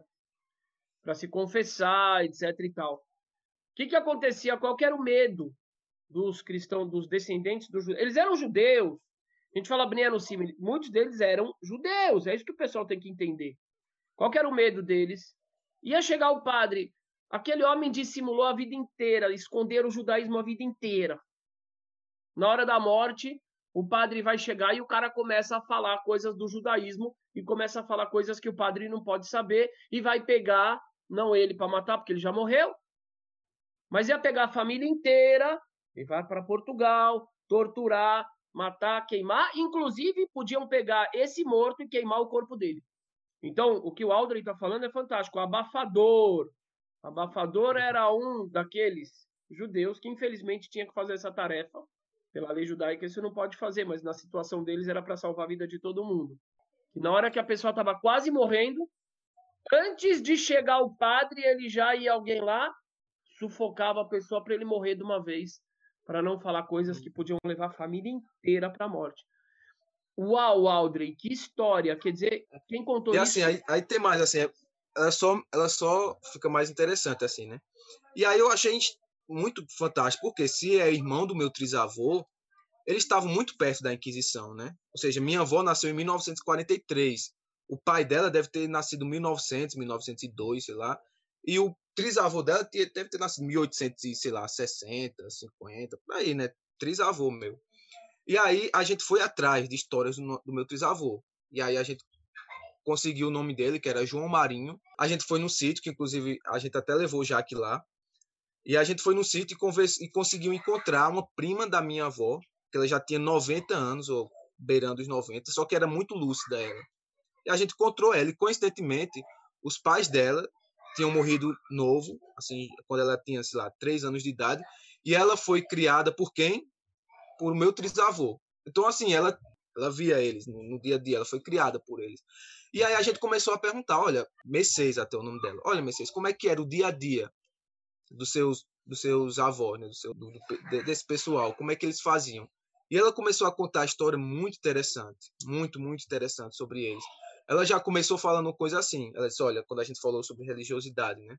A religião deles era muito diferente da religião que se pratica hoje em dia na igreja. Ou seja, ela fez uma diferenciação entre a religião deles, dos meus trisavós, e a religião oficial da igreja. Isso já foi muito estranho a partir daí, né? E ela aí começou a contar a história. Ela falou toda sexta-feira o meu trisavô, ele cobria a cabeça com uma espécie de toquinho, isso tem até registrado. Eu vou tentar tentar pegar aqui no computador que eu tenho e vou mandar para o senhor. E ela falou, ela disse, olha, ele cobria a cabeça com uma espécie de touquinha. Eles, né, meu, minha bisavó e meu bisavô acendia as velas e começava a rezar. Ela falou isso. Ele rezava, eles rezavam e eu falava o que? Eles não lembro, mas eles rezavam. Ela falou isso, né? E aí isso me chamou muita atenção, porque ela falou que era justamente na sexta-feira, eles acendiam a vela, e ela falou que eles cobriam a cabeça com uma touquinha. Aí eu, aí eu falei, assim, era chapéu? Ela disse, não, não era chapéu, não, uma touquinha, assim.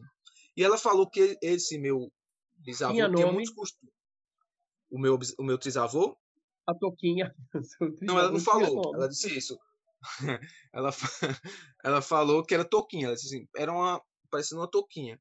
E aí ela falou. Você lembra que o Cício contou da família dele de Toquinha, que também tinha Toquinha? Uhum. Eu lembro que ele falou que até que chamavam de Barreto, né? Barreto, que é o sobrenome dele. É a mesma uhum. região. Olha que é, interessante. Muito interessante. Assim, ela falou, ela falou isso. E assim, é muito interessante que é uma pessoa que nunca teve contato, é uma pessoa, é uma pessoa que sempre morou na região mais rural daqui do Cariri Paraibano, que é a zona rural de Aroeiras, no sítio de Aroeiras, nunca saiu de lá. Uma pessoa que nunca teve contato com o judaísmo, não sabia o que é toquinha, rezar com toquinha, não sabia o que é equipar. E ela simplesmente falou isso, e a gente registrou ela falando. Ela disse costumes assim impressionantes. Ela falou que quando uma, uma filha dele, alguém da família, tinha um filho homem, ele não deixava a mãe sair de casa durante oito dias. Oito dias. Ela não falou de circuncisão, mas é muito interessante essa coisa. Mantia, claro, disse que fazia mal para A circuncisão, gente, é feita no oitavo dia. Ela falou isso, a gente perguntou muita coisa, ela soltou muita coisa que era muito gritante, a, os costumes, né? E ela falou isso, que quando nascia uma criança, homem, não podia sair de casa, a mãe, com o filho, durante oito dias, porque fazia mal para a criança, não sei o quê, olho gordo, uma série de coisas, e não deixava. Depois de oito dias, que a criança podia sair com a mãe de casa, mas tem que ficar. É muito interessante essa história, né? Que é de, um, de, um, de uma pessoa antiga, da minha família, que tem muitos costumes assim que não se explica de outra forma, né? A não ser uma origem judaica. Olha, eu, eu, quero, eu quero só fazer uma parte pequena aqui, me referir aos costumes que eu tô lendo do pessoal.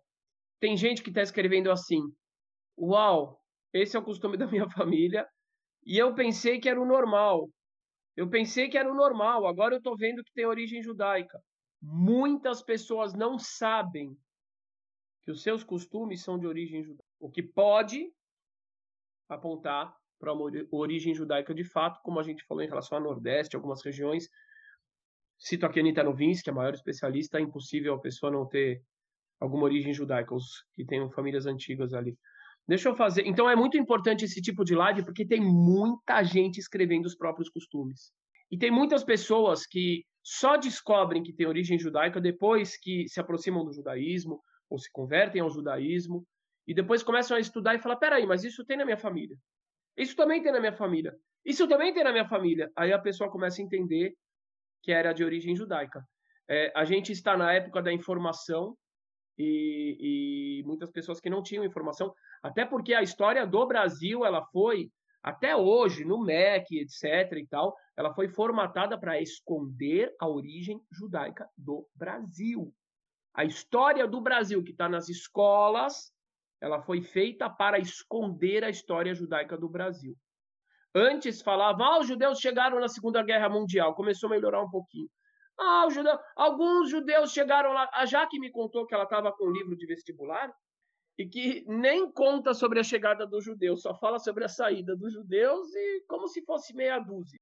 Eu falo para vocês, se o Brasil, nesse momento de crise, se nós trouxermos à tona essa herança importantíssima, empoderadora judaica para o povo brasileiro, não precisa se converter ao judaísmo, mas simplesmente o povo brasileiro ter acesso na sua educação aos valores de formação de educação judaicos, gente, o Brasil absurdo, precisa muito disso. A cultura judaica, ela faz parte da herança que foi negada para muitas dezenas de milhões de brasileiros. Eu como judeu, como brasileiro, um dos meus grandes anseios é fazer com que o judaísmo seja herança, judaísmo, seja herança do povo brasileiro também. Assim como suas raízes indígenas, africanas. Isso é super importante. É uma contribuição que a gente vem fazer, que o movimento Sinagogas Sem Fronteiras vem fazer, que não tem nada a ver nem com as pessoas se converterem, nem com nada, mas é saber, olha, você tem essa origem também. Então você também tem direito à cultura, que ela te traz, que ela te traz, e não é só religião, absolutamente não. A cultura judaica é extremamente forte em vários campos são relacionados com a religião, mas que tem a ver com estrutura familiar, com estrutura social, com conhecimento, com estudo, com trabalho. Audrey, conta um pouco sobre o cumprimento das mitzvot. Conta um pouco como que é o Shabat para você, como que é o kasher para você, como que são as orações. Assim, Audrey é um é... retornado ao judaísmo, gente, para vocês entenderem uma coisa. É muito importante. O Márcio Chani, Márcio, você está aqui ainda, amigão? Espero que você já ainda esteja. Deixa eu só fazer uma correção, gente. Algumas pessoas fazem perguntas para mim no grupo e outras respondem errado. Errado. Então, eu peço para as pessoas evitem responder quando não sabem. Alguém perguntou qual é a diferença de Bnei Anussim para Sefaradim? A pessoa respondeu errado, dizendo que Sefaradim são dos, dos países árabes. Errado. Bnei Anussim são Sefaradim. Os Bnei Anussim são os Sefaradim, descendentes dos judeus que foram convertidos à força pela Inquisição. Eu sou Sefaradi e não sou Ben Anussim. Eles são Sefaradim e são Bnei Anussim. Sefaradi significa originário de Sfarad, que é a Península Ibérica, que inclui Espanha e Portugal. Ok? Um, o Márcio fez uma pergunta importante. Ele falou como que faz para retornar ao judaísmo, etc. Existe um mito que foi difundido aqui no Brasil há décadas, um, de acordo com o qual só pode existir conversão ortodoxa nos Estados Unidos e Israel. Por que, que eu estou falando de conversão ortodoxa? Porque a nossa linha, a nossa visão no judaísmo é ortodoxa, a clássica sefardita, e porque a grandíssima maior parte esmagadora do movimento dos Benianusim é ortodoxa. Eles querem retornar para as tradições de acordo com seus antepassados, que eram judeus ortodoxos, a moda sefaradi sefardita na Península Ibérica. E este mito, que foi difundido durante décadas, diz que só pode ter conversão ortodoxa nos Estados Unidos e em Israel. Então, assim, em primeiro lugar, o que é muito importante refutar? Que não existe nenhum organismo judaico que possa anular um preceito de Deus. Começa daí. Qual é o preceito de Deus que está na Torá, que está nas Escrituras? Um dos preceitos mais importantes: acolher, amar o prosélito, a pessoa que quer se converter. Então, na Torá não está escrito que pode só nos Estados Unidos, em Israel, no Talmud, essa questão já é tratada dizendo assim: as pessoas que querem se converter devem ser aceitas no lugar aonde você estiver. Então começa daí. Então não existe nenhum nenhuma nenhum grupo rabínico que tenha poder sobre as leis da Torá. O Eterno não está abaixo de nenhum rabino. Isso o bom senso já nos diz. Depois, com o passar do tempo, quando eu comecei a entrar mais nessa questão e e querer acolher esses irmãos que estão há tantas décadas querendo retornar ao judaísmo de acordo com a lei judaica, e para muitos são exigidos exatamente os mesmos as mesmas condições que a conversão, eu pesquisei e descobri que existe conversão ortodoxa diferentemente do que o mito diz na Austrália, na Bélgica, na África do Sul, na Alemanha, na Rússia, na França, na Inglaterra, ou seja, não existe esse mito. Esse mito, na realidade, é uma mentira. Por que, que foi difundido? E por que, que ele foi tão aceito e popularizado nas comunidades judaicas do Brasil? Eu não sei, mas ele não passa de uma mentira. O que, que, o que, que é muito importante esclarecer também? Isso depois eu também fiquei bastante inculcado. Que tem algumas áreas no planeta onde você não tem uma conversão ortodoxa chancelada pelo rabinato-chefe de Israel. Quer dizer que não vale a conversão se não for chancelada pelo rabinato-chefe de Israel? Absolutamente não quer dizer isso. Quer dizer que é uma conversão válida, se for feita de acordo com a lei da Torá e a lei judaica, porém, não dá direitos políticos perante o Estado de Israel, se não for chancelada pelo Estado pelo, pelo rabinato-chefe de Israel. Só isso. Não dá direitos políticos, ou seja, a pessoa não pode imigrar como qualquer judeu, não vai ter os direitos é, estudantis para os jovens como qualquer judeu, mas isso não interfere na conversão em si. O que mais realmente me chamou muito a atenção e me chocou foi quando eu vi que haviam três regiões que por princípio, isso de um tempo para cá, não tinha conversão chancelada pelo rabinato-chefe de Israel. Adivinha, Doris, qual regiões? Portugal, Espanha e América Latina. Eu falei, opa, opa, opa, opa, opa. ai, ai, ai, ai, ai, ai, ai. Quem que está nessas regiões? Os descendentes, as dezenas e dezenas e dezenas de milhões de descendentes dos judeus forçados. Então eu falei, não, a gente não pode mais restringir a nossa vivência, a nossa espiritualidade a questões políticas. Ah, o Estado de Israel não quer chancelar essas conversões porque ele tem medo que 50 milhões de pessoas, 100 milhões de pessoas queiram demandar a cidadania israelense. O Estado de Israel, isso é uma questão dele. Em primeiro lugar, não tem 50 milhões procurando e não tem nem um milhão procurando. Começa daí. Então a gente tem que ser realista. Em segundo lugar, ele tem que ter os mecanismos dele para fazer as suas para ter os seus critérios de absorção para a imigração. Eu, como judeu, tenho tanto direito quanto a Doris, quanto qualquer outro judeu, quanto o Aldrey, quanto o Marcelo, quanto qualquer outro judeu, para exercer o nosso judaísmo. Então, o nosso judaísmo ele não pode ter nenhum empecilho por questões de Estado. E, ok, eu, eu digo assim: se o Estado decidir, podem, fiquem à vontade, só que só vai ter direito com a condição A, B, C, D, porque não tem estrutura. Eu respeito, eu acho que tem sentido, todo mundo tem que entender. Agora, o que as pessoas não podem mais fazer é querer, é inventar regras para afastar pessoas como Marcelo. Marcelo, há quantos anos que você bateu na porta para retornar para a fé dos seus ancestrais? Eu tinha 17 anos. Você tem quanto? Hoje, 35. Quer dizer, quase 20 anos. E Lel, você retornou no Beit Din, no Tribunal Rabínico, há três anos. Você ficou quantos anos nessa situação de chove, mas não molha? Dez anos. Dez anos. Mais de dez. dez mais de dez. Anos. Um jovem, quantos anos você tem agora?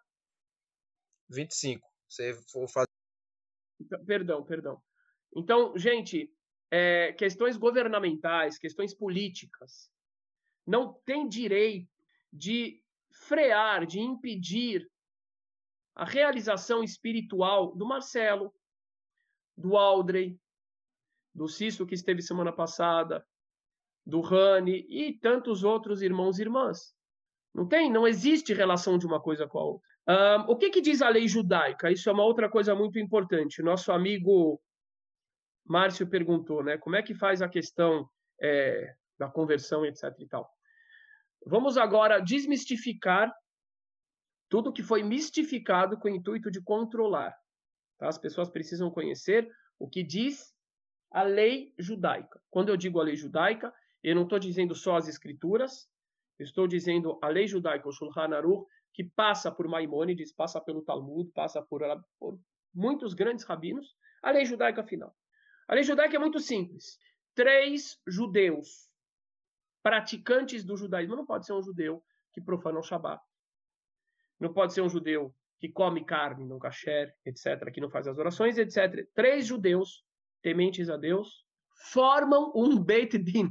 Eu costumo dizer, gente, cuidado com a tradução. A tradução... Porque como é que a gente sempre traduz Beit Din? Tribunal rabínico, não é? Aí todo mundo pensa o quê? Ah, tem que ser três rabinos. Não. Três judeus praticantes, tementes a Deus, essa é a lei. Valeu, formou. O que, que a pessoa que, que está, está vindo tem que fazer? Se for o homem, tem que ter feito a circuncisão. Tem que receber sobre si todos os mandamentos da Torá, aceitar. Tem que receber sobre si todos os mandamentos rabínicos, os bons costumes de Israel. Tem que querer participar do povo judeu, atar o seu destino ao destino do povo judeu e absorver a ética judaica que é uma ética judaica universal para o bem de todos. Se a pessoa aceita isso, se a pessoa está no estágio, inclusive, avançado do cumprimento dos mandamentos, e esses três aceitaram, e essa pessoa fez a circuncisão, o homem, depois disso tem a imersão. Eu não preciso entrar em todos os detalhes melhor, menores, mas falta pouco. Na hora da imersão, novamente se pede que o, que o candidato repita que ele recebe sobre si os mandamentos. Alguns mandamentos, está escrito claramente na lei judaica, que nem se deve detalhar demais os mandamentos e colocar muito rigor e falar muito dos mandamentos pesados, nem se deve fazer isso, diz a lei judaica. Sabia, Doris? O pessoal diz, quanto mais rígido, não é verdade. Se você for muito rígido em informar para a pessoa que quer se converter todos os mínimos detalhes, você está indo contra a lei judaica. É, é, é, é tão absurdo. Por quê? Porque a lei da conversão é uma lei de acolhimento. E muitos rabinos se enganam e eles falam: não, tem que ser muito rígido. Não, ser muito rígido é contra a lei judaica. Você tem que ter uma base importante. Shabbat, kasher, etc. Mas não detalhes e nem assustar muito. É o que diz a lei judaica. Por quê? Porque senão a pessoa pode achar muito difícil ir embora e a culpa do desvio dela vai ser tua. Diz a Allah, diz a lei judaica. Então, na realidade, é, não precisa nem de três rabinos, apesar de que os nossos tribunais rabínicos, por via de regra, têm três rabinos. Tem um que é um dos maiores especialistas do mundo em conversão, que é o Rabam Salem. Mas eu espero de coração que vai chegar um momento onde muitos rabinos, onde muitos judeus tementes aos céus, e principalmente que deem, porque ao mesmo tempo em que eu digo que não tem que assustar, eu digo outra coisa importante também. Tem que qualificar, que é o que a gente faz, né? Aula, aula, aula, aula, aula, aula, aula, mais aula, mais aula, mais aula, mais aula, convivência, comunidade, presença, atitude, tem que qualificar. Agora a lei judaica é muito a lei judaica é absurdamente diferente do que o pessoal traz, porque de acordo com a lei judaica, a lei judaica, eu vou fazer ainda uma aula sobre isso, que vai assim, as pessoas vão falar, uau, como é que falaram diferente disso? Se uma se você tem um tribunal, um tribunal, um Bet Din, três homens tementes a Deus, não precisa ser rabino. Eles aceitaram a pessoa mesmo sem ter informado os mandamentos para o candidato, e o candidato ele aceit... ele ele falou eu quero ser judeu, e a circuncisão foi correta e a imersão foi correta, valeu. Isso é a lei judaica. Mesmo se Deus nos livre, no dia seguinte o cara começar a praticar idolatria, valeu. Essa é a lei judaica. Ou seja, a lei judaica ela é muito simples e objetiva se você tiver pessoas que realmente representam a religião judaica, no seu nível, digamos assim, mais básico, são cumpridores dos mandamentos, e o ritual foi certo, e a pessoa disse, pelo menos eu quero ser judeu, valeu. Então, o, o nosso papel é qualificar as pessoas e ajudar as pessoas. Eu estou vendo muito, muito comentário aqui. Muito comentário interessante falando assim: eu não quero ir para Israel. Eu não quero morar em quero ir. Não quero morar em Israel. Então, assim, existe também um, um preconceito muito grande de pessoas que acham, ah, os Bnei Sim querem todo mundo ir para Israel morar lá. Claro, você quer morar em Israel, Audrey? Eu acho que você quer, né? não sei, não é, mas não é uma coisa que tá. Você quer morar em Israel, Marcelo? A maioria das pessoas está estabilizado, normal, igual a maioria dos judeus aqui do Brasil. A maioria dos judeus que está morando aqui tem a opção de ir para Israel e morar e não vai, quer viajar, não é? A maioria dos Bnei Sim é exatamente a mesma coisa. Então, assim, o que, que essas pessoas procuraram? Essas pessoas procuraram simplesmente. Um pouquinho. Essas pessoas procuraram simplesmente retornar para a fé judaica de acordo com a lei judaica, sem politicagem. Não estão procurando direitos de imigração. E pronto. Ah, mas espera um pouquinho. A gente não quer que os nossos jovens percam direitos ou oportunidades para estudar. Isso a gente não quer. Então, da mesma forma que um judeu, um, um, um, jovem que o avô dele era judeu, ele já não é mais judeu, tem direito de estudar em Israel, estudar, mesmo sem ser judeu, a gente quer esse direito para os nossos jovens irem estudar ali. E eu prefiro que voltem para cá para ajudar a gente nessa missão de trazer de volta esse, esse presente, essa, esse tesouro para o povo brasileiro. Então é isso. Considerações finais, Audrey? É, considerações finais? Não, é isso, assim, é como o senhor falou, né? O que o que a gente quer é isso, direitos, né? O que a gente quer é poder exercer a nossa identidade sem empecilhos, né? Só Você isso. já exerce. Assim, não, o que, eu, o, o, que eu sei, isso sim. Mas a, que, a questão que eu quero dizer, sem, sem boicote, né? Sei lá. Por exemplo, sim, a é questão é do. Exato. É, entendeu? Assim, se, se, por exemplo, se a gente quiser exercer o nosso, a nossa identidade para votar, para estudar, como o senhor falou, a gente não ter que ficar no temor de ser barrado no aeroporto. Exatamente, é. Isso, isso é muito importante, assim. Tem uma coisa que as pessoas falam assim, mas o que, que impede eles? Não, nada impede. Audrey é judeu 100%, como eu, como a Doris. Nada é, impede. Sim. E, a, Absolutamente e, e o nada. positivo é que, que a gente aprendeu... O, o, problema, só um pouquinho, o problema, o que o Audrey está dizendo aqui, é que existem direitos que todo judeu tem e que é injusto, principalmente quando trata-se de estudo, por exemplo, como a gente já teve casos de jovens judeus, Sim. Ah, por que, que o senhor repete Sim? Porque, igual eu sou judeu, sefaradi, por que, que eu repito que eu sou sefaradi da Espanha? Porque tem uma história que eu tenho que zelar por ela. Por que, que a Doris fala sou judeu ashkenazi? Porque tem uma história ashkenazi da, da origem da, da Rússia, da Polônia, que tem que zelar por ela. Então eu falo para eles, tem gente que fala, ah, tira Bnei Anusim. Não, é uma história linda de, de, de resistência, é um judeu Ben Anusim. Então, quando um judeu Ben Anusim recebe um convite de Israel, de uma instituição ortodoxa, falando, Aldrin, vem estudar. Nós te reconhecemos como judeu. Nós te damos aqui o visto. O que a gente está pedindo só é para que algumas instituições aqui no Brasil, judaicas, parem de criar empecilhos e para impedir o Aldrin de, de aceitar o convite que ele recebeu de Israel. Não são nem todas. É interessante. Tem estados aqui que não tem problema, mas tem algumas que parece que fazem questão de barrar. Muito bem, Aldrey. É, agora um recado curto em relação a esse retorno e a essa consciência judaica. Fale para os seus irmãos beneanos, sim, brasileiros. Para aqueles que é, é, assim, têm consciência e os que estão tomando consciência de sua origem judaica. E é assim, é, é, a questão também tem a ver com o que eu falei. Se você sabe o que você é, no caso, nós sabemos o que somos, nada e nem ninguém vai te parar. Ao contrário, vai te fortalecer, né? Quando a caminhada ela tem suas dificuldades, isso faz com que tudo seja melhor saboreado, né? Então, assim, tudo que eu fiz, tudo que aconteceu na minha vida, ela valeu tanto a pena. Eu dou graças a Deus por isso, justamente por conta de que nada veio de mão beijada para mim, né? E assim, esse movimento é esse, é um movimento de luta, mas é um movimento que a gente, a cada hora, se brincar, né? a cada dia, a cada hora a gente colhe frutos dele.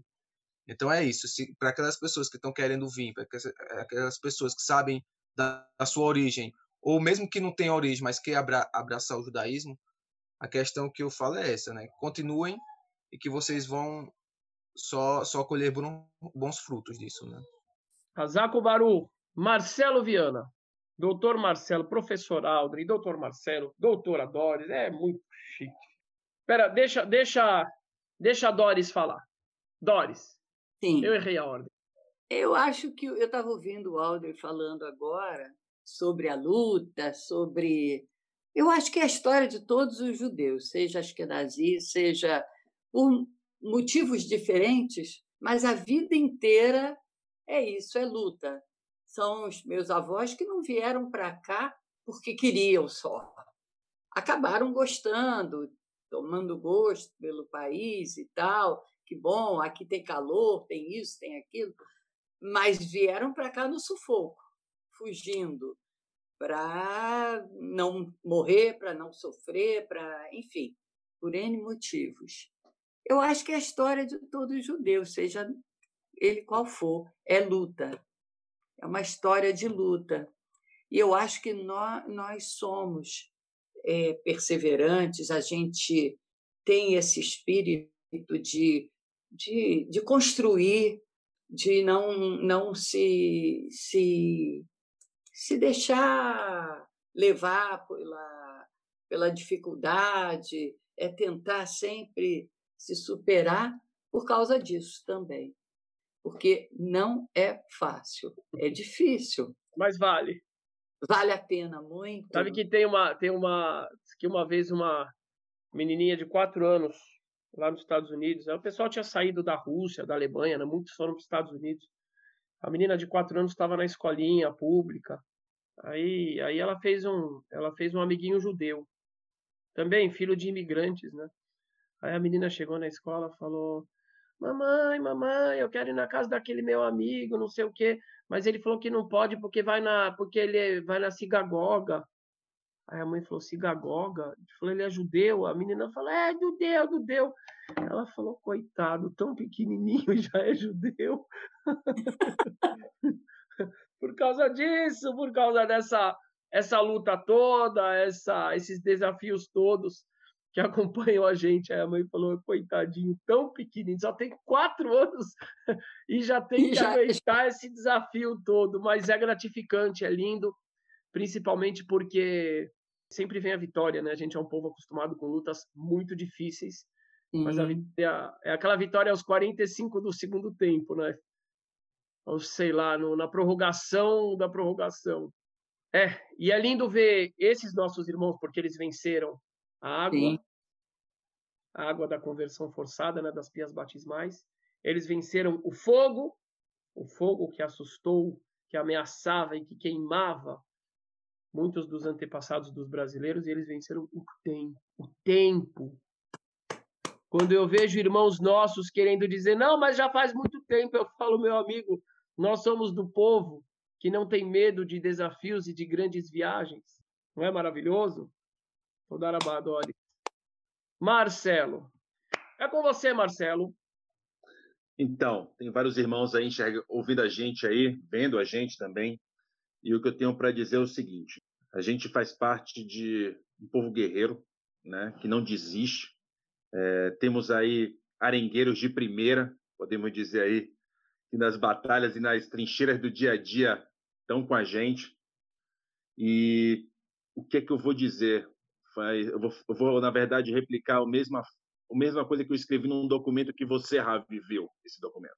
Que é o seguinte, a fogueira da Inquisição, né, a Inquisição tentou durante 400 anos calar o sangue da minha família. Não vai ser um, nem dois, nem três que vai conseguir fazer isso agora.